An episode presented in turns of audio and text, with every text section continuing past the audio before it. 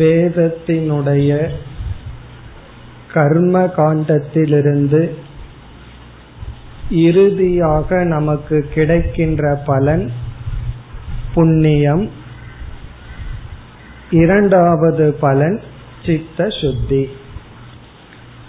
ஆரம்பத்தில் புண்ணியம் என்கின்ற பலன் முக்கியமாக காட்டப்பட்டு நம்மை அறியாமல் நமக்கு கிடைக்கின்ற பலன் சித்த சுத்தி. ஆகவே கர்ம காண்ட நமக்கு முக்கியமாக சித்த சுத்தியை தான் தர விரும்புகின்றது. ஆனால் ஆரம்பத்தில் சித்த சுத்தி வேண்டும் என்று கேட்கும் அளவு நமக்கு சித்த சுத்தி இல்லை. பகவானிடம் சென்று எனக்கு மன தூய்மை வேண்டும் என்று பிரார்த்தனை செய்ய வேண்டும் என்றால் அதற்கு சிறிதளவாவது மன தூய்மை இருக்க வேண்டும். அதற்கே மன தூய்மை இல்லை என்ற நிலையில் நாம் காமியமாக கர்மகாண்டத்தை நாடி பிறகு தர்ம அனுஷ்டானத்தின் மூலம் சித்த சுத்தியை இறுதியாக அடைகின்றோம். பிறகு ஞான காண்டத்திற்குள் வந்தால் ஞான காண்டத்தில் முக்கிய கருத்து இரண்டு என்று பார்த்தோம். ஒன்று, ஜீவனுக்கும் அந்த ஈஸ்வரனுக்கும் உள்ள சம்பந்தம், ஜீவன் ஈஸ்வரன் அல்லது பிரம்மன் இருவருக்குள்ள சம்பந்தம். இரண்டாவது ஜெகத்தை பற்றிய கருத்து. ஜீவ ஈஸ்வர சம்பந்தம், உடலினுடைய அடிப்படையில் ஈஸ்வரன் படைப்பவர், நாம் படைக்கப்பட்டவர். பிறகு உடலுக்கு சாட்சியாக இருக்கின்ற ஆத்மாவின் அடிப்படையில் ஜீவனும் ஈஸ்வரனும் ஒன்று என்று ஐக்கிய ஞானம். இந்த உலகத்தை பற்றி வரும்பொழுது சாஸ்திரம் நமக்கு இந்த உலகம் மித்யா என்ற ஒரு ஞானத்தை கொடுக்கின்ற சென்ற வகுப்பில் பார்த்தோம். அந்த ஞானமும் நமக்கு படிப்படியாக கிடைக்கும். முதல்ல அனித்தியம், நிலையற்றதுன்னு சொல்லுவோம். பிறகு அசாரம் என்று உணர்வோம். இப்படி படிப்படியாக இறுதியாக இந்த உலகம் வெறும் காட்சி பொருள், அனுபவத்திற்கு இருக்கின்றது. ஆனால் விசாரம் செய்து பார்த்தால் இந்த உலகம் தனியாக இல்லை. ஆகவே நமக்கு முழு வேதத்திலிருந்து கிடைக்கின்ற இறுதி சாராம்சம் அத்வைதம் பிரம்ம, இரண்டற்ற பிரம்மந்தான் நமக்கு வேதத்திலிருந்து கிடைக்கின்ற இறுதி ஞானம். கர்மகாண்டம் ஞான காண்டம் என்று நாம் பிரித்தாலும் இந்த இரண்டுக்கும் பிரிக்க முடியாத சம்பந்தம் இருக்கின்றது. கர்மகாண்டம் ஒரு படியாக, ஞான காண்டம் இனி ஒரு படியாக இருக்கின்றது. கர்மகாண்டம் ஞான காண்டத்திற்கு உதவி செய்யும் படியாக இருக்கின்றது. ஆகவேதான் நாம் முழு வேதத்தை ஒரு சாஸ்திரம் என்று சொல்கின்றோம். இனி ஞான காண்டத்தில் இறுதி பகுதியில் அமைந்துள்ள பகுதிகளை நாம் உபனிஷத் என்று சொல்கின்றோம். ஒவ்வொரு வேதத்திலும் இறுதி பகுதியில் அமைந்துள்ளதைத்தான் உபனிஷத்துக்கள் என்று சொல்கின்றோம்.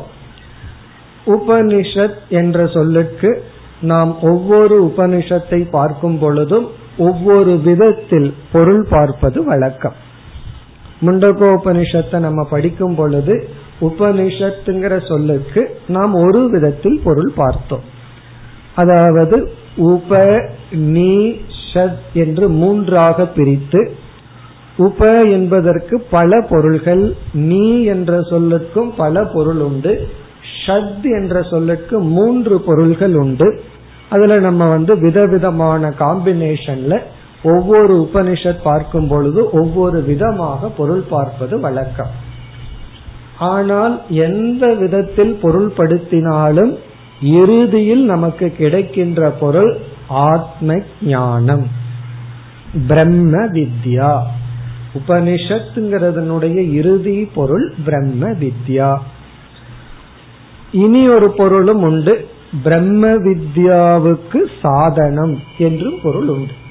பிரம்ம வித்யாவை கொடுக்கும் ஞானம் என்றும் சாதனம் என்றும் அல்லது பிரம்ம வித்யா என்பதும் பொருள். எப்படி அந்த பொருள் வருகிறது என்பதைத்தான் நாம் விதவிதமாக பார்ப்போம். ஒவ்வொரு உபனிஷத் பார்க்கும் பொழுது உபனிஷத்துக்கு விதவிதமான பொருள் பார்ப்போம் என்றால் உபனிஷத்துங்கிற சொல்லுக்கு பல அர்த்தம் இருக்கும் என்பது பொருள் அல்ல. உபனிஷத்துங்கிறதுக்கு ஒரு முக்கிய ஞானம் பிரம்ம வித்யா, அழியாத பிரம்மத்தை பற்றிய ஞானம். பிறகு உபனிஷத் என்ற சொற்கள் எல்லாம் எப்படி அந்த பொருளை கொடுக்கின்றது என்பதை விளக்குகின்றது. நாம் இப்பொழுது ஒரு விதத்தில் பொருள் பார்ப்போம். முண்டகோபனிஷத்துல உபனிஷத்துக்கு ஒரு விதமாக பொருள் பார்த்தோம், இப்பொழுது ஒரு விதமாக நாம் பொருள் பார்ப்போம். உப என்ற சொல்லுக்கு இப்பொழுது நாம் பார்க்கின்ற பொருள் ஆத்மா. உப என்பதற்கு ஆத்மா என்பது பொருள். உப என்றால் அருகில், நியர் என்பது பொருள். இங்க வந்து நமக்கு மிக அருகில் இருப்பது என்ன, நமக்கு வந்து மிக மிக அருகில் இருப்பது என்ன என்றால் ஆத்மா.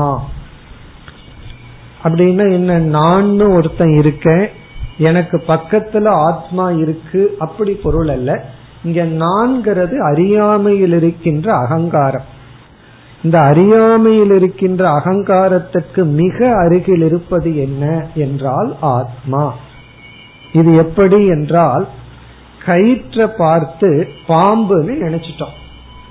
நம்முடைய கேள்வி, பாம்புக்கு மிக அருகில் என்ன இருக்கு அப்படின்னு சொன்னா என்ன சொல்லலாம், கயிறுன்னு சொல்லலாம். பாம்புக்கு மிக மிக அருகில் இருப்பது என்னன்னா கயிறு. அப்படின்னா அங்க ரெண்டு பொருள் இருக்கான்னு இல்லை, ரெண்டு எண்ணம் இருக்கு, ஆனா ஒரே ஒரு பொருள் இருக்கு. அப்படி அதே போல இந்த அகங்காரத்துக்கு மிக அருகில் இருப்பது என்னன்னா ஆத்மா.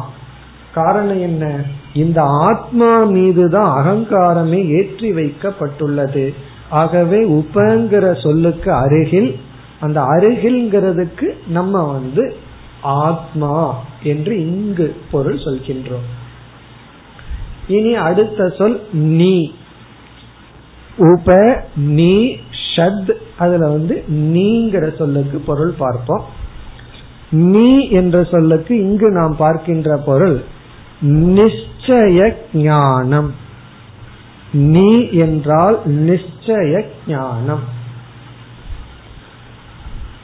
நிச்சய ஞானம் என்றால் உறுதியான அறிவு, உறுதி செய்யப்பட்ட அறிவு. எதை பற்றியது? அதுக்காகத்தான் முன் சொல் ஆத்மான்னு சொல்லிட்டோம். ஆத்மாவை பற்றிய உறுதியான ஞானம். உபனிங்கிறதுல நமக்கு கிடைக்கிற பொருள் ஆத்மாவை பற்றி. ஆத்மான்னு சொன்னா நம்ம அழியாத ஒரு பொருளை பற்றி நாம் அடைகின்ற உறுதியான ஞானம். இது வந்து உபநி அப்படிங்கிற சொல்லிலிருந்து கிடைச்சாச்சு. ஏன்னா நீங்கிற சொல்லுக்கு பல பொருள் கொடுக்கலாம். கீழே அமர்ந்துன்னு ஒரு பொருள் கொடுக்கலாம், உபங்கிற சொல்லுக்கு குரு அருகில் சென்றுன்னு பொருள் கொடுக்கலாம், விதவிதமான பொருள் கொடுக்கலாம். ஆனா இந்த இடத்துல நாம இப்ப பார்ப்பது உபனா ஆத்மா, நீனா உறுதியான ஞானம், ஆத்மாவை பற்றிய உறுதியான ஞானம்.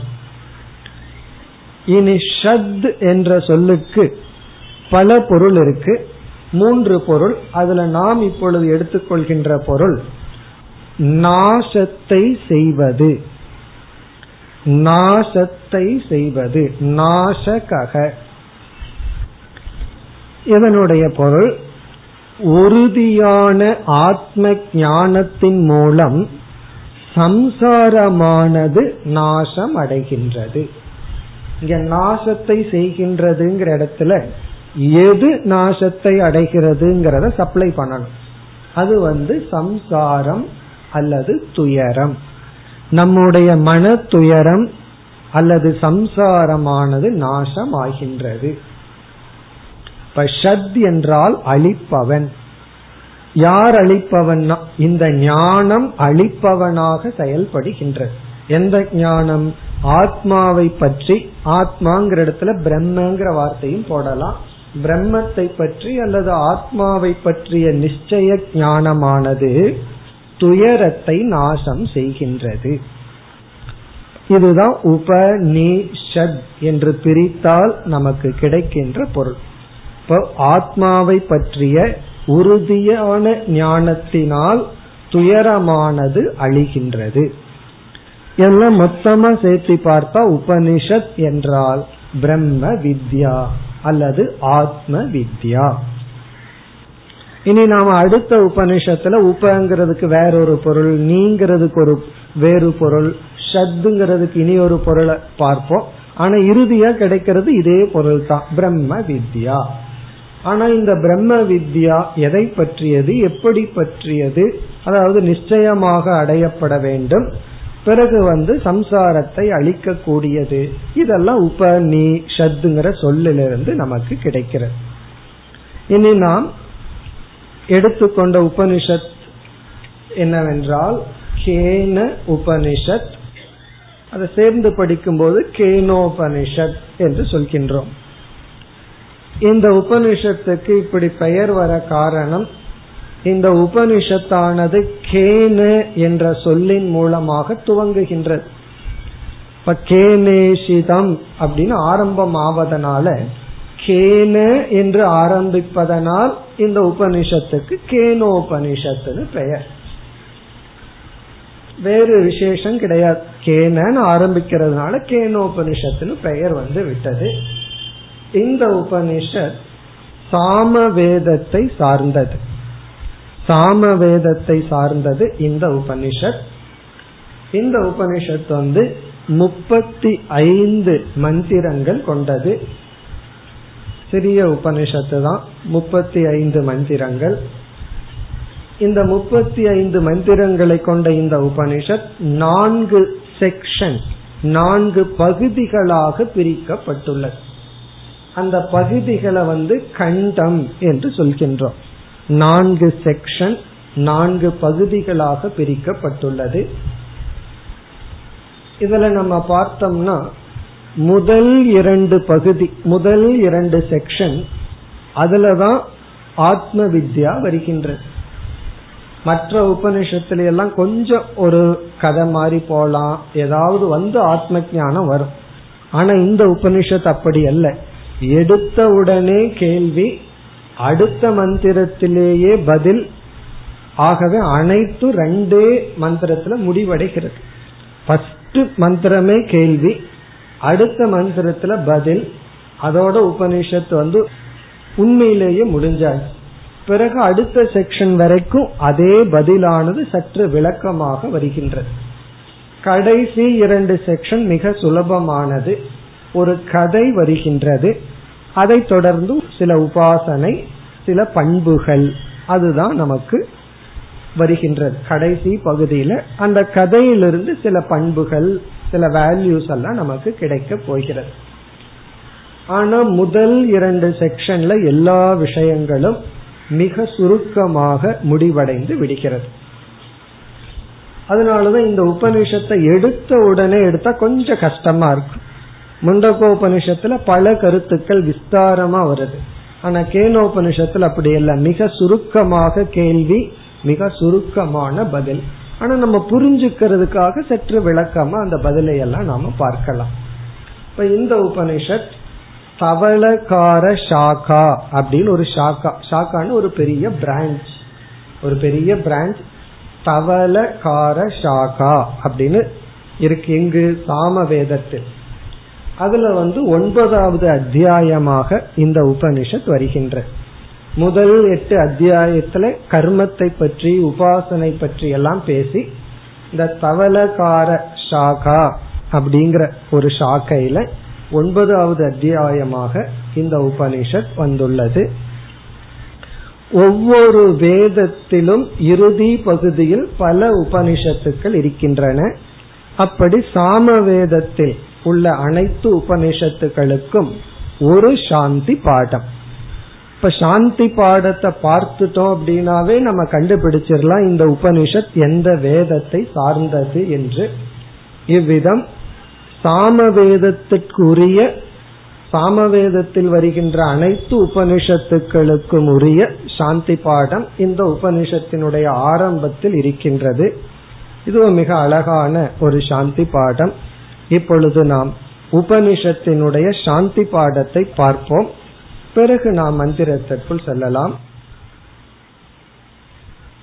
ஆப்யாயந்து மமாங்கானி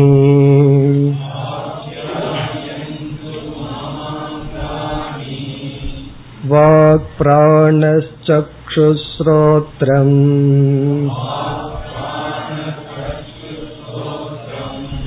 அதோ பலமிந்திரியாணி ச சர்வாணி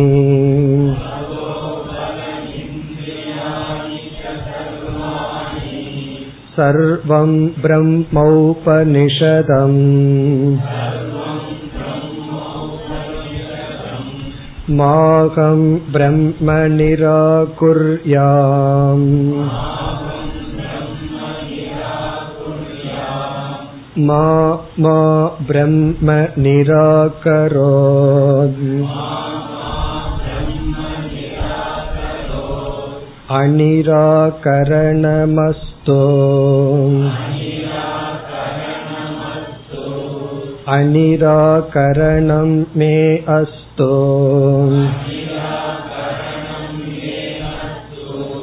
ததாத்மனி நிரதே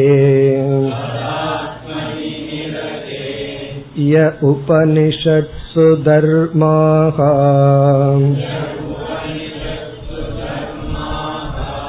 தே மயி சந்தோ தே மயி சந்தோ ஓம் சாந்தி சாந்தி சாந்திஹி.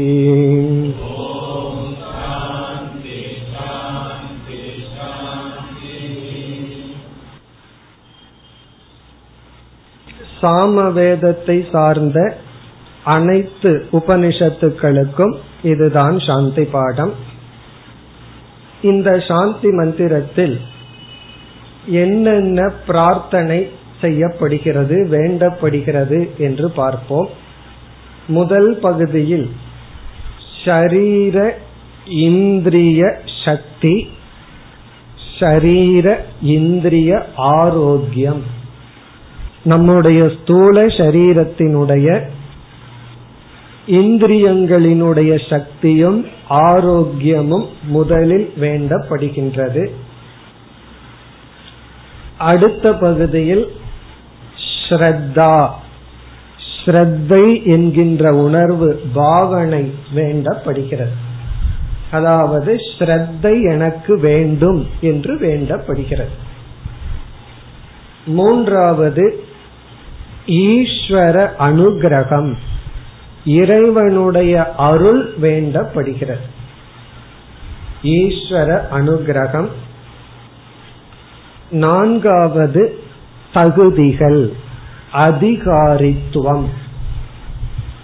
உபனிஷத்தை படிக்கும் பொழுது என்னென்ன தகுதிகள் இருந்தால் உபனிஷத் நமக்கு ஞானமாக மனதில் மாறும், இல்லைன்னா இது வெறும் சப்தமாக மட்டும் மனதில் இருக்கும்.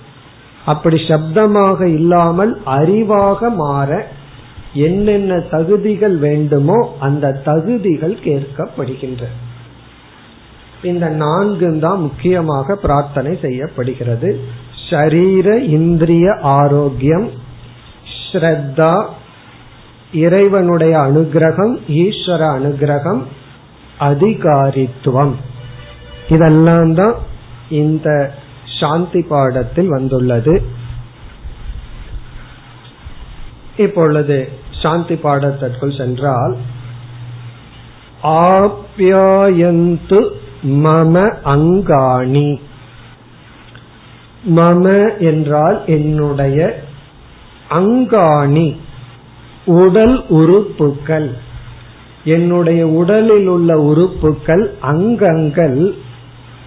ஆப்யாயந்து, ஆப்யாயந்துனா ஆற்றல் பெறட்டும், வளரட்டும், ஆற்றல் பெறட்டும், சக்தி உடையதாக இருக்கட்டும், பலகீனமற்றதாக இருக்கட்டும்.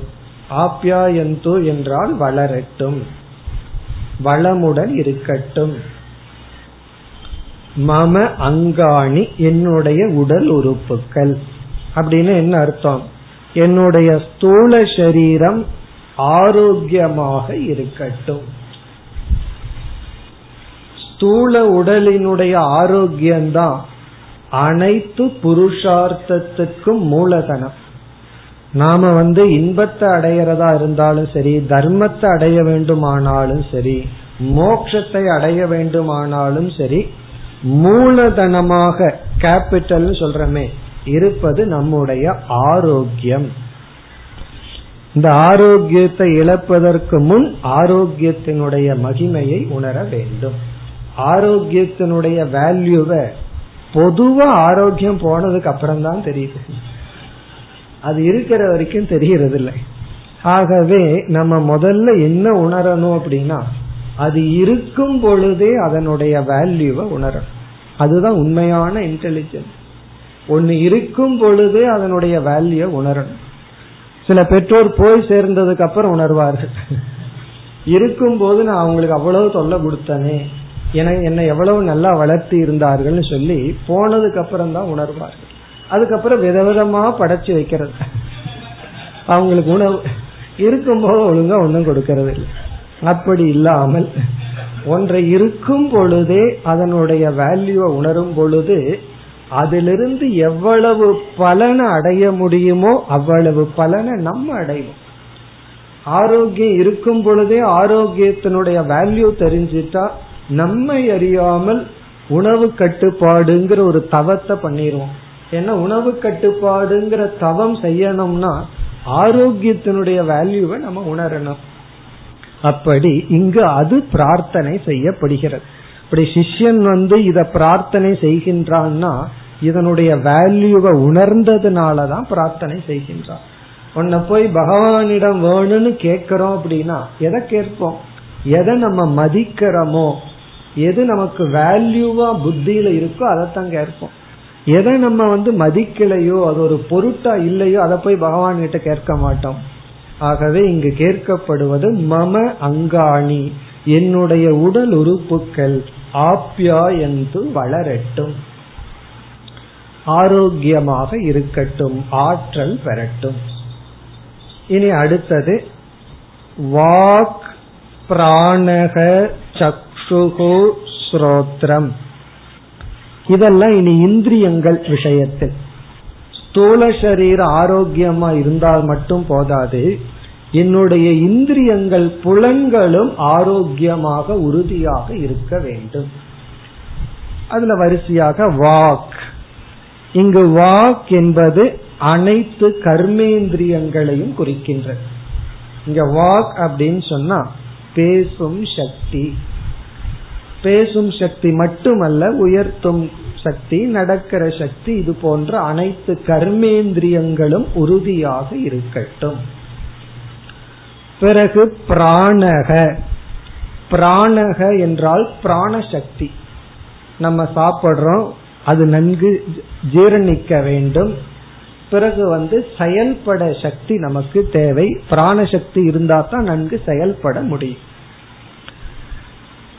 உபனிஷத் படிக்கிறதுக்கு என்ன செயல் இருக்கு அப்படின்னு நமக்கு தோணும். உபனிஷத்தை வந்து வாய் விட்டு ஓத வேண்டும் என்றால், ஸ்டாண்டிங் பண்ணணும் அப்படின்னா அதுக்கு பிராணசக்தி வேணும்.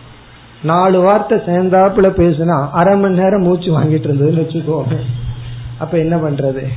ஆகவே வந்து நமக்கு பிராணசக்தி நன்கு இருக்கணும். அடுத்தது வந்து சக்ஷுகு ஸ்ரோத்ரம். சக்ஷுகுனா பார்க்கும் சக்தி, ஸ்ரோத்ரம்னா கேட்டல். இது வந்து அனைத்து ஞானேந்திரியங்களையும் குறிக்கின்றது. இதுல நமக்கு வந்து எல்லாமே முக்கியம்தான், கண்ணும் முக்கியம், காதும் முக்கியம். பிறகு அடுத்த பகுதி அதோ பலம் இந்திரியாணிச்ச சர்வாணி. இங்கு சில இந்திரியங்கள் தான் சொல்லப்பட்டது. ஆகவே இந்த பிரார்த்தனையில சர்வாணி இந்திரியாணிச்ச, எல்லா இந்திரியங்களும்.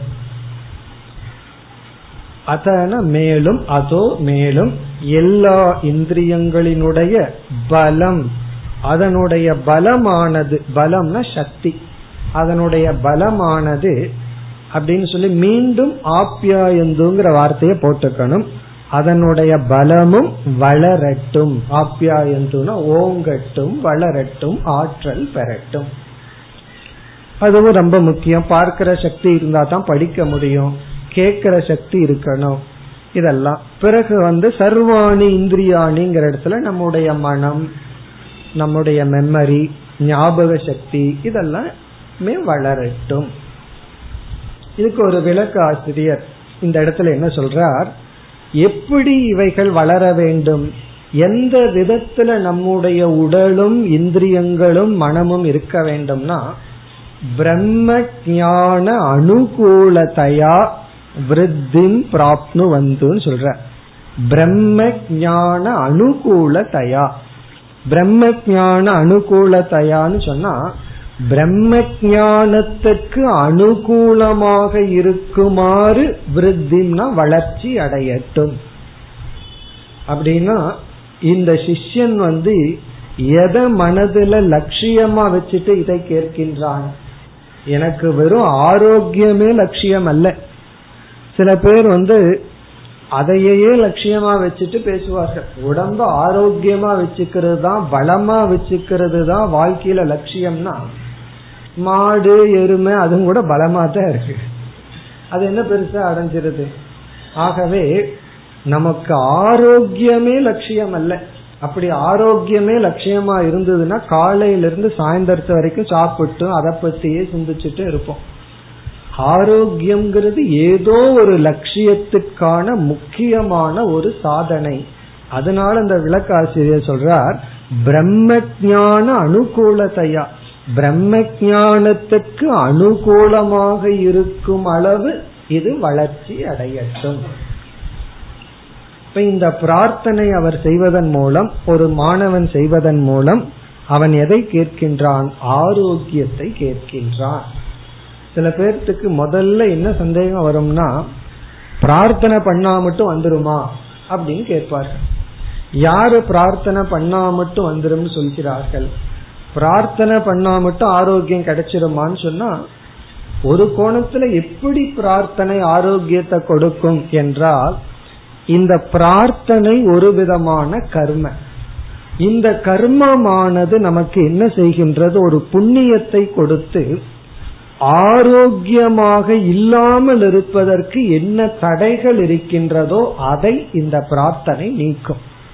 அந்த பிரேயர் என்ன பண்ணும் அப்படின்னா, நமக்கு நோய்க்கும் பலகீனத்துக்கு என்ன காரணமோ அந்த காரணத்தை இந்த பிரார்த்தனை நீக்கும். அந்த என்ன காரணம்னா, நம்மிடம் இருக்கிற சோம்பல் தான், நம்மிடம் இருக்கின்ற அறியாமை, நம்முடைய சில தீய பழக்கங்கள், அந்த பழக்கம்தான் நம்முடைய நோய்க்கு காரணம். அதையெல்லாம் இந்த பிரார்த்தனையானது நீக்கும். இந்த பிரார்த்தனை நமக்கு பயனை கொடுக்கும். எப்படின்னா, சரியான முயற்சியை செய்ய பிரார்த்தனையானது நமக்கு உதவி செய்யும். அது மட்டுமல்ல, ஒன்றை நம்ம பிரார்த்தனை பண்ண பண்ண ஒரு ரிமைண்டரா மனசுக்குள்ள வேலை செய்யும். எனக்கு ஆரோக்கியத்தை கொடுன்னு சொல்லிட்டு நம்ம அனாரோக்கியமான உணவை சாப்பிட மாட்டோம். கொஞ்ச நாள் சாப்பிடலாம், பிறகு நமக்குள்ளேயே ஒரு குற்ற உணர்வு வரும். நான் கேட்கறது ஒண்ணு பண்றது ஒண்ணுன்னு நமக்குள்ளேயே குற்ற உணர்வு வந்து நம்மை அறியாமல் நம்ம அதற்குரிய சாதனையில் ஈடுபடுவோம்.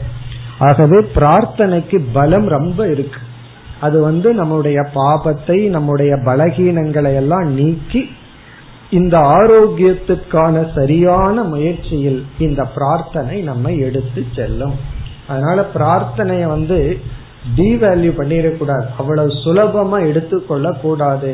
பிரார்த்தனைக்கு மிக மிக உயர்ந்த அல்லது பலமான சக்தி இருக்கின்றது. இப்ப எப்பொழுதெல்லாம் நம்ம உணவிலையும் பழக்க வழக்கங்களையும் கவனம் இல்லாம இருக்கிறோமோ, அப்ப இந்த வரி நம்ம வந்து பிரார்த்தனைய செய்ய வேண்டும். ஆப்யாயந்து மமாங்காணி வாக் பிராணச்சக்ஷு ஸ்ரோத்ரம் அதோபலமிந்திரியாணி ச சர்வாணி. இது சாமவேதமா இருக்கிறதுனால இதை சான் பண்ணும்போது இங்க ஃபுல் ஸ்டாப்பே கிடையாது. நம்ம முதல்ல பிரிச்சு படிச்சோம், இனிமேல் படிக்கும்போது சேர்ந்து படிக்க வேண்டும். எதுவரை, சர்வாணி இந்திரியாணி, இந்திரியாணி ச சர்வாணிங்கிற வரைக்கும் ஒரு ஒரே மூச்சுல படிக்க வேண்டிய வாக்கியம். இனி அடுத்ததற்கு செல்வோம். அடுத்த பகுதியில் சர்வம் பிரம்ம ஔபநிஷதம், சில புஸ்தகத்துல பிரம்மோபனிஷதம்னு இருக்கலாம், சில இடத்துல ஔபநிஷதம் பிரம்மோபனிஷதம்னு இருக்கலாம். இது வந்து பிரார்த்தனை அல்ல. இந்த இடத்துல வந்து சிஷ்யன் தன்னுடைய ஞானத்தை வெளிப்படுத்துகின்றான்.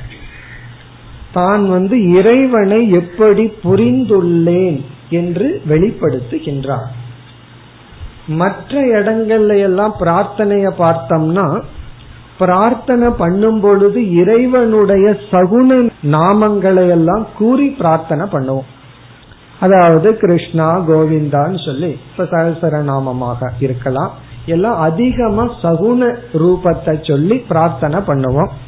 அந்த பகவானுடைய சொற்களை சொல்லும் பொழுதே அது ஒரு விதமான பிரார்த்தனை.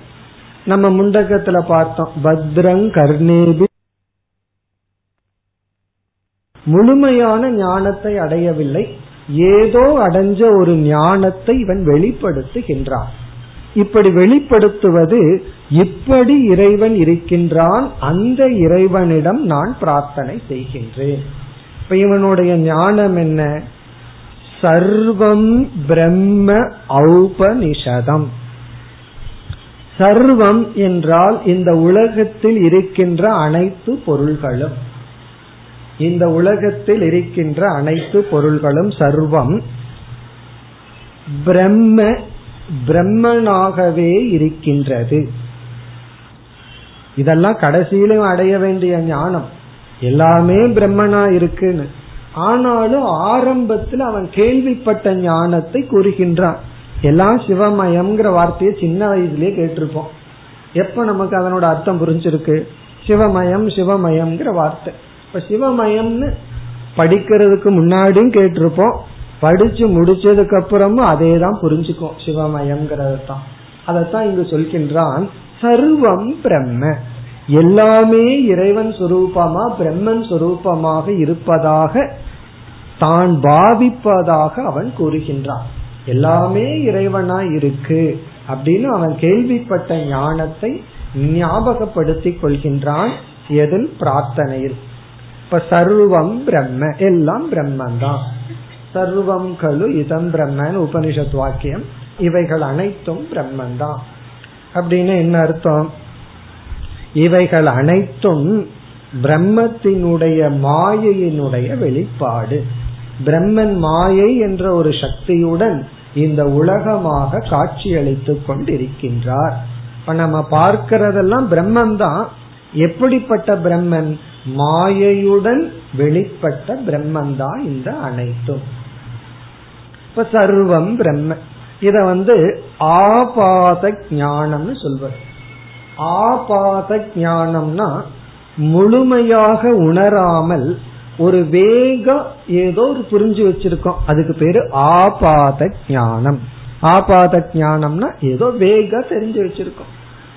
உபனிஷத்தை படிக்காம கிராமத்துல மாடு மேய்ச்சிட்டு இருக்கிறவங்க கிட்ட போய் கடவுள் யாருன்னு கேளு, கடவுள் எங்க இருக்காருன்னு கேட்டு பாருங்க, இதெல்லாம் சொல்லுவான், எல்லாமே இருக்காரு அப்படின்னு சொல்லுவான். அவன் என்ன புரிஞ்சிருக்கான்னா, ஒண்ணுமே புரியாட்டியும் கூட கடவுள்னு சொன்னா அவர் வந்து ஏதோ ஒரு சிறிய டப்பாவிலேயோ பொட்டியிலேயோ இருப்பார் அப்படின்னு சொல்ல முடியாது. கண்டிப்பா அனைத்துமா எல்லா இடத்துலயும் இருப்பார்னு சொல்லுவான். ஆனா ஒண்ணுமே இறைவனை பற்றி தெரிஞ்சிருக்கணுங்கிற அவசியம் கிடையாது. அந்த விதத்தில் இங்கு சிஷ்யன் சர்வம் பிரம்ம, எல்லாமே பிரம்மனாக இருப்பதாக நான் நினைக்கின்றேன். இனி அடுத்த சொல், சரி அந்த பிரம்மனை எங்கிருந்து தெரிஞ்சுக்க முடியும்? அந்த பிரம்மனை எங்கிருந்து நாம் அந்த பிரம்மத்தை உணர முடியும்? அதை அடுத்த சொல்லில் சிஷ்யன் கூறுகின்றான், ஔபநிஷதம். ஔபநிஷதம் என்றால் உபனிஷத் ஏவ கம்யம், உபனிஷத்தினால் மட்டும் அறியப்படுகின்ற. ஔபநிஷதம்னா உபனிஷத்தினால் அறியப்படுகின்ற அர்த்தம். உபனிஷத்துக்குள் மறைந்திருக்கின்ற என்று பொருள். அப்ப இங்க சிஷ்யனுக்கு என்ன ஞானம் வந்திருக்கு? உபனிஷத்தின் மூலமாக புரிந்து கொள்ளக்கூடிய பிரம்மனே அனைத்துமாக இருக்கின்றார். இந்த ஞானம் இருந்ததுனாலதான் இவன் வந்து உபனிஷத்தை கேட்கின்றான். உபனிஷத்தை கேட்க வேண்டும் என்றால் பேசிக்கா நமக்கு என்ன ஞானம் இருக்கணும், இந்த உபனிஷத்துக்குள்ளதான் நான் தேடுகின்ற அழியா பொருள் இருக்கின்றது. நான் எந்த ஒரு அழியா பொருளை அடைய விரும்புறேனோ அதை பற்றிய அறிவை நான் உபனிஷத்துலதான் பெற முடியும் என்று தெரிஞ்சாதான் நம்ம நாம உபனிஷத்துக்குள்ள கமிட் பண்ணிக்க முடியும். ஆகவே இங்க சிஷ்யனுக்கு இந்த ஞானம் இருக்கின்றது. ஔபனிஷதம் பிரம்ம, இவன் உபனிஷத்துக்கு கொடுக்கிற லட்சணம் ஔபனிஷதம். ஔபனிஷதம் சொல்லுக்கு உபனிஷத்தினால் அடையப்படும் அல்லது அறியப்படும் பிரம்ம. பௌபனிஷதம் பிரம்மத்திற்கு அடைமொழி, அஜெக்டிவ். எப்படிப்பட்ட பிரம்மன்?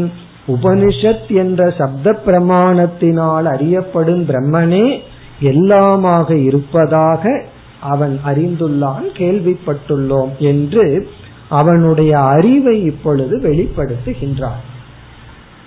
இப்படி வெளிப்படுத்திட்டு அடுத்த பகுதியில ஒரு அழகான பிரார்த்தனை, அந்த பிரார்த்தனைய பார்த்துட்டு பிறகு அவனுடைய தாற்பயத்துக்கு வருவோம். அடுத்தது என்ன கேட்கின்றான்? மாகம் பிரம்ம நிராகுர்யாம் மா மா பிரம்ம நிராகரோத். மாகம் அகம் பிரம்ம மா நிராகுர்யாம். அகம்னா நான், பிரம்ம நான் அந்த பிரம்மத்தை, மா நிராகுர்யாம் நான் அந்த பிரம்மத்தை நீக்காமல் இருப்பேன் ஆக. நிராகுர்யாம்னா நீக்குதல், ஒதுக்குதல், தள்ளி விடுதல், வேண்டான்னு விட்டு விடுதல். நான் அந்த பிரம்மத்தை நீக்காமல் அல்லது மறுக்காமல் ஒதுக்கி தள்ளாமல் இருப்பேன் ஆக. அதாவது யாராவது நம்மை அடிக்க வந்தா அவன் அடிக்காமல் இருக்கட்டும்னு பிரார்த்தனை பண்ணலாம். இது எப்படி இருக்குன்னா நானே என்னை அடிக்காமல் இருப்பேனாக. சில பேர் தான் கையை எடுத்து தலையில அடிச்சுட்டு இருப்பாங்க. அப்ப அவங்க என்னென்ன பிரார்த்தனை பண்ணணும்? நானே என்னை அடிக்காமல் இருப்பேனாக. அது போல இருக்கு. யாரு கையில சாய்ஸ்? நான் என்ன வேணாலும் பண்ணலாம்னு நம்ம நினைக்கிறோம். ஆனா சிஷ்யன் உணர்றான், நானே ஹெல்ப்லெஸ்ஸா இருக்கேன், நான் வந்து பிரம்மத்தை நீக்காமல் இருப்பேன் ஆக, நான் பிரம்மத்தை மறுக்காமல் இருப்பேன் ஆக.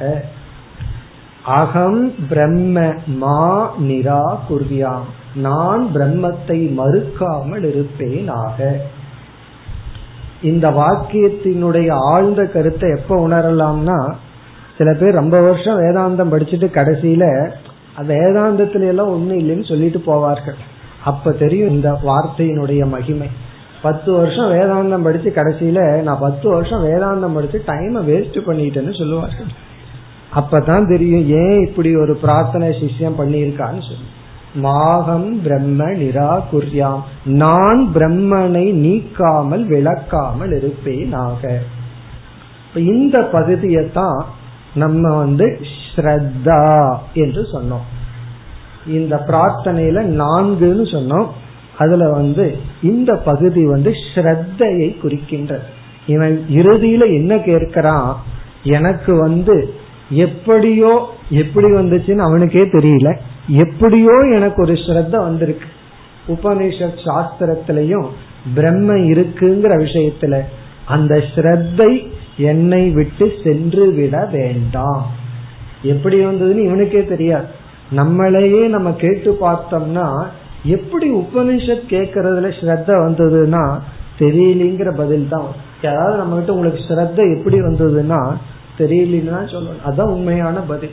எப்படியோ வந்துடுது, எப்படியோ வந்தது, எப்படியோ போயிடலாமே, அப்படி போக கூடாதுன்னு சிஷ்யன் கேட்கறான். எப்படி வந்ததுன்னு எனக்கு தெரியல, வந்த வழி நமக்கு தெரியல, போய்தான் கண்டுபிடிக்க முடியாது. ஏன்னா வந்த வழி தெரிஞ்சா போனாலும் அந்த வழியில போய் பிடிச்சிட்டு வந்துடலாம்.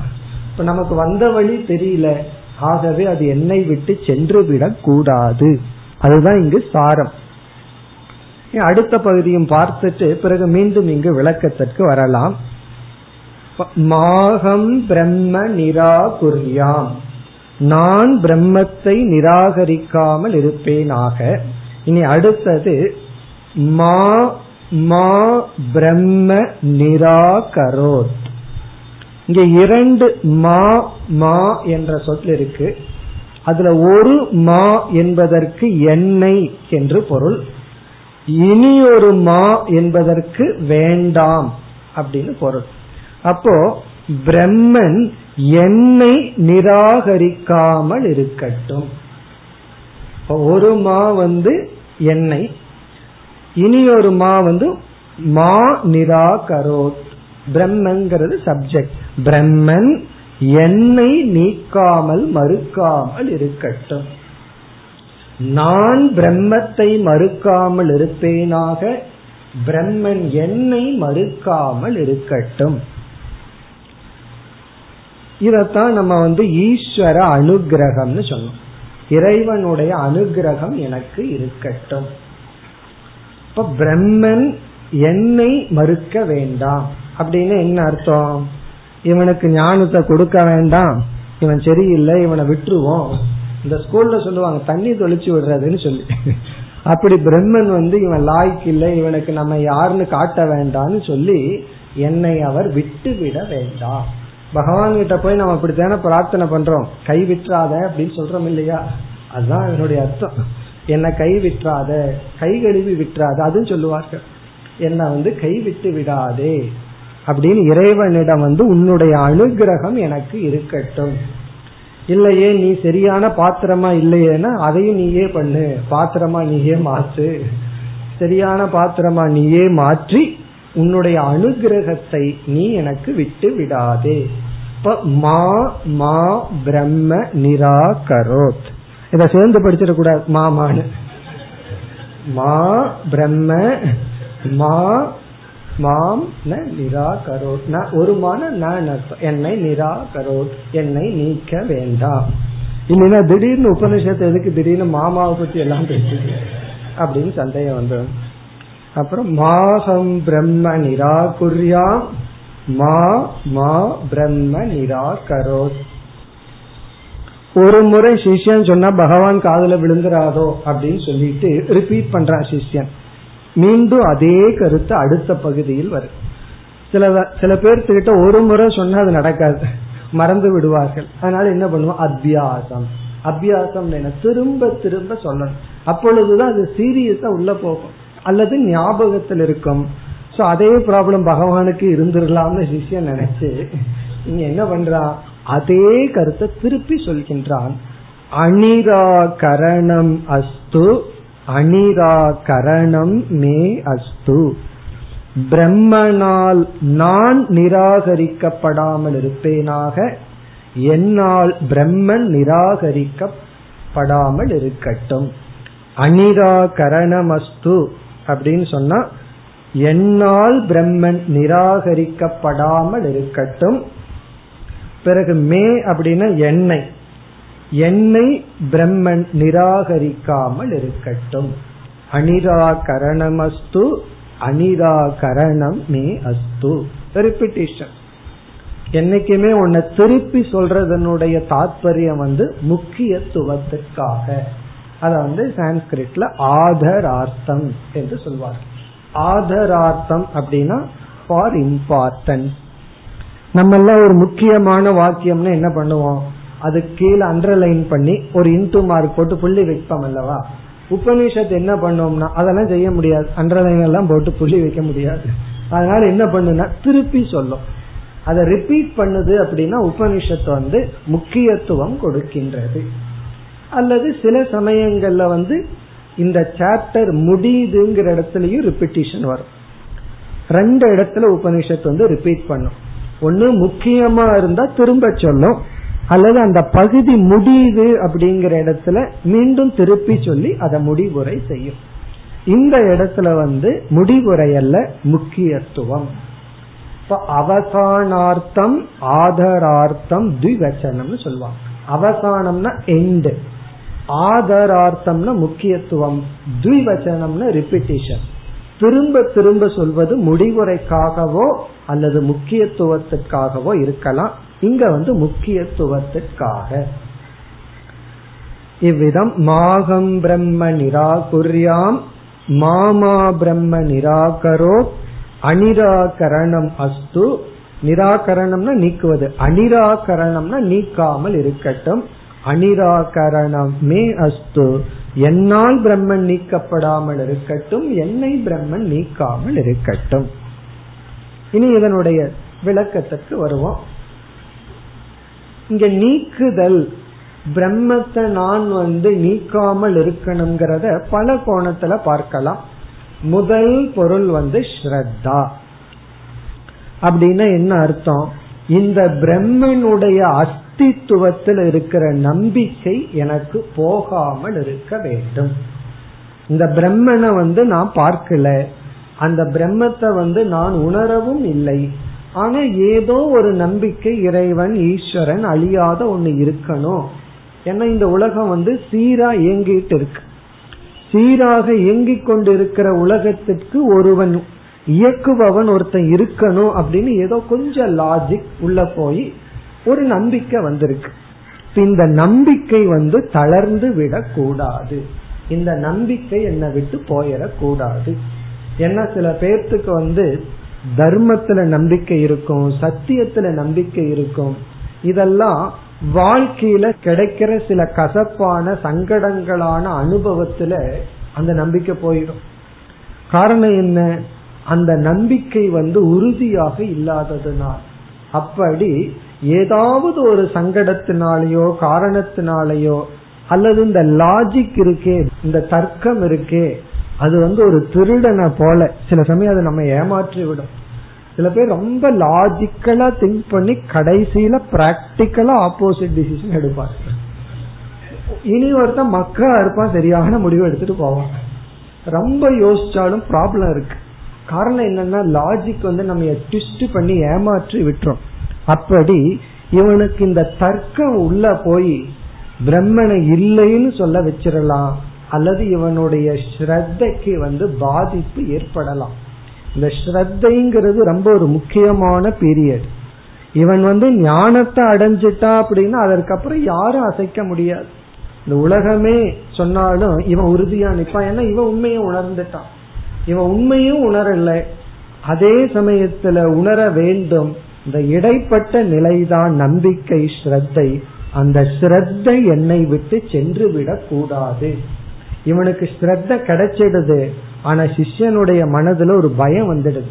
இந்த ஸ்ரத்த என்னை விட்டு போயிருமோ என்ற ஒரு பயம். ஆகவே இவன் இப்படி கேட்கிறான், நான் பிரம்மத்தை நீக்காமல் இருக்க வேண்டும்.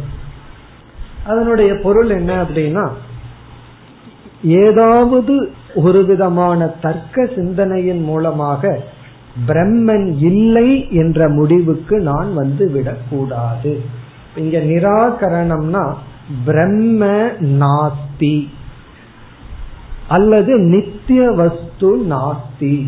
இந்த உலகத்துல அழியாத பொருள்ங்கிறதே கிடையாது, எல்லாம் அழியிற பொருள் தான். இப்படி ஒரு தத்துவத்துக்கு நான் வந்துவிடக் கூடாது. ஏன்னா பலர் இப்படிப்பட்ட தத்துவத்தில் இருக்கிறார்கள். அவர்களும் சாதாரண ஆட்கள் அல்ல, யோசிச்சதுக்கு அப்புறம்தான். யோசிக்காதவன் ஒரு தத்துவத்துக்கும் வரமாட்டான், பேசாம இருந்துட்டு இருப்பான். இந்த யோசிக்கிறவன் தான் ஏதாவது ஒரு முடிவுக்கு வருவான். இப்படி யோசிச்சு அறிவு இருக்குன்னு நினைச்சிட்டு கொஞ்சம் லாஜிக்கலா திங்க் வேற பண்ணி யோசனை பண்ணி கடைசியில என்ன முடிவுக்கு வர்றான்னா பிரம்மன் எல்லாம் ஒன்னும் கிடையாது என்ற சுபாவவாதத்துக்கு வந்து விடலாம். எதை நம்ம அனுபவிக்கிறோமோ அதுக்கு மேல என்ன இருக்கு என்று இவன் மனதில் பிரம்ம நாஸ்தி என்ற புத்தி வந்து இவனுடைய ஸ்ரத்தையானது நாசமடைய கூடிய வாய்ப்புண்டு. அது வேண்டாம். அது ஒரு பொருள். முதல் பொருள் வந்து இந்த ஸ்ரத்தை பிரம்மன் இல்லை என்ற ஞானத்தினால் தாக்கப்பட வேண்டாம்.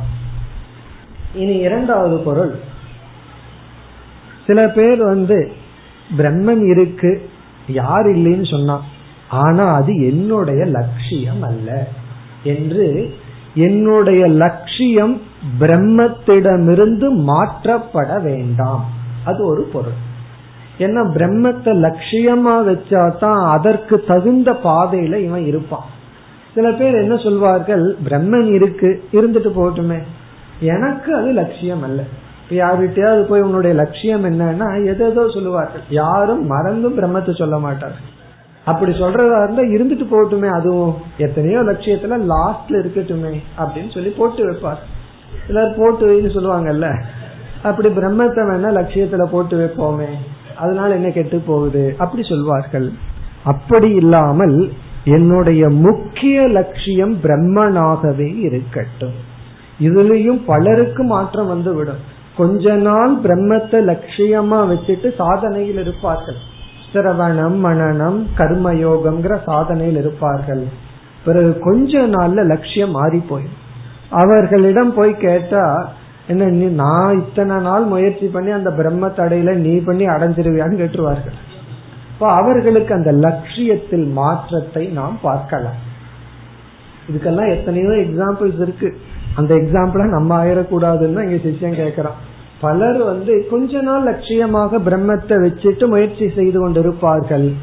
பிறகு அவர்களுடைய லட்சியம் மாறிவிடும். அப்படி நான் பிரம்மத்தை நீக்காமல் இருப்பேனாகங்கிறதனுடைய அர்த்தம் என்னுடைய முக்கிய லட்சியம் பிரம்மனாகவே இருக்கட்டும், வேறு எதுவும் இடையில் வந்து விட வேண்டாம். இந்த பகவானோட மாயையில வந்து வேற ஏதாவது ஒன்னு லட்சியமா முன் வந்து நிற்க வேண்டாம். இதுவும் ஒரு முக்கியமான கருத்து. அப்ப வந்து மாகம் பிரம்ம நிராகுரியாம்ங்கிறதுக்கு முதல் பொருள், என்னுடைய தர்க்க புத்தியில பிரம்மன் இல்லைன்னு நான் சொல்லி என்னுடைய ஸ்ரத்தை பாதிக்கப்பட வேண்டாம். என்னுடைய லட்சியம் இருக்கே, அந்த லட்சியம் பிரம்மனாக இருக்கட்டும். இனி அடுத்த பொருள், மாகம் பிரம்ம நிராகுரியாங்கிற இடத்துல என்னுடைய முமுக்ஷுத்துவம் வளர வேண்டும். எனக்கு முமுக்ஷுத்துவம் இருக்கே வந்திருக்கே, அது வந்து குறைந்து விட வேண்டாம்.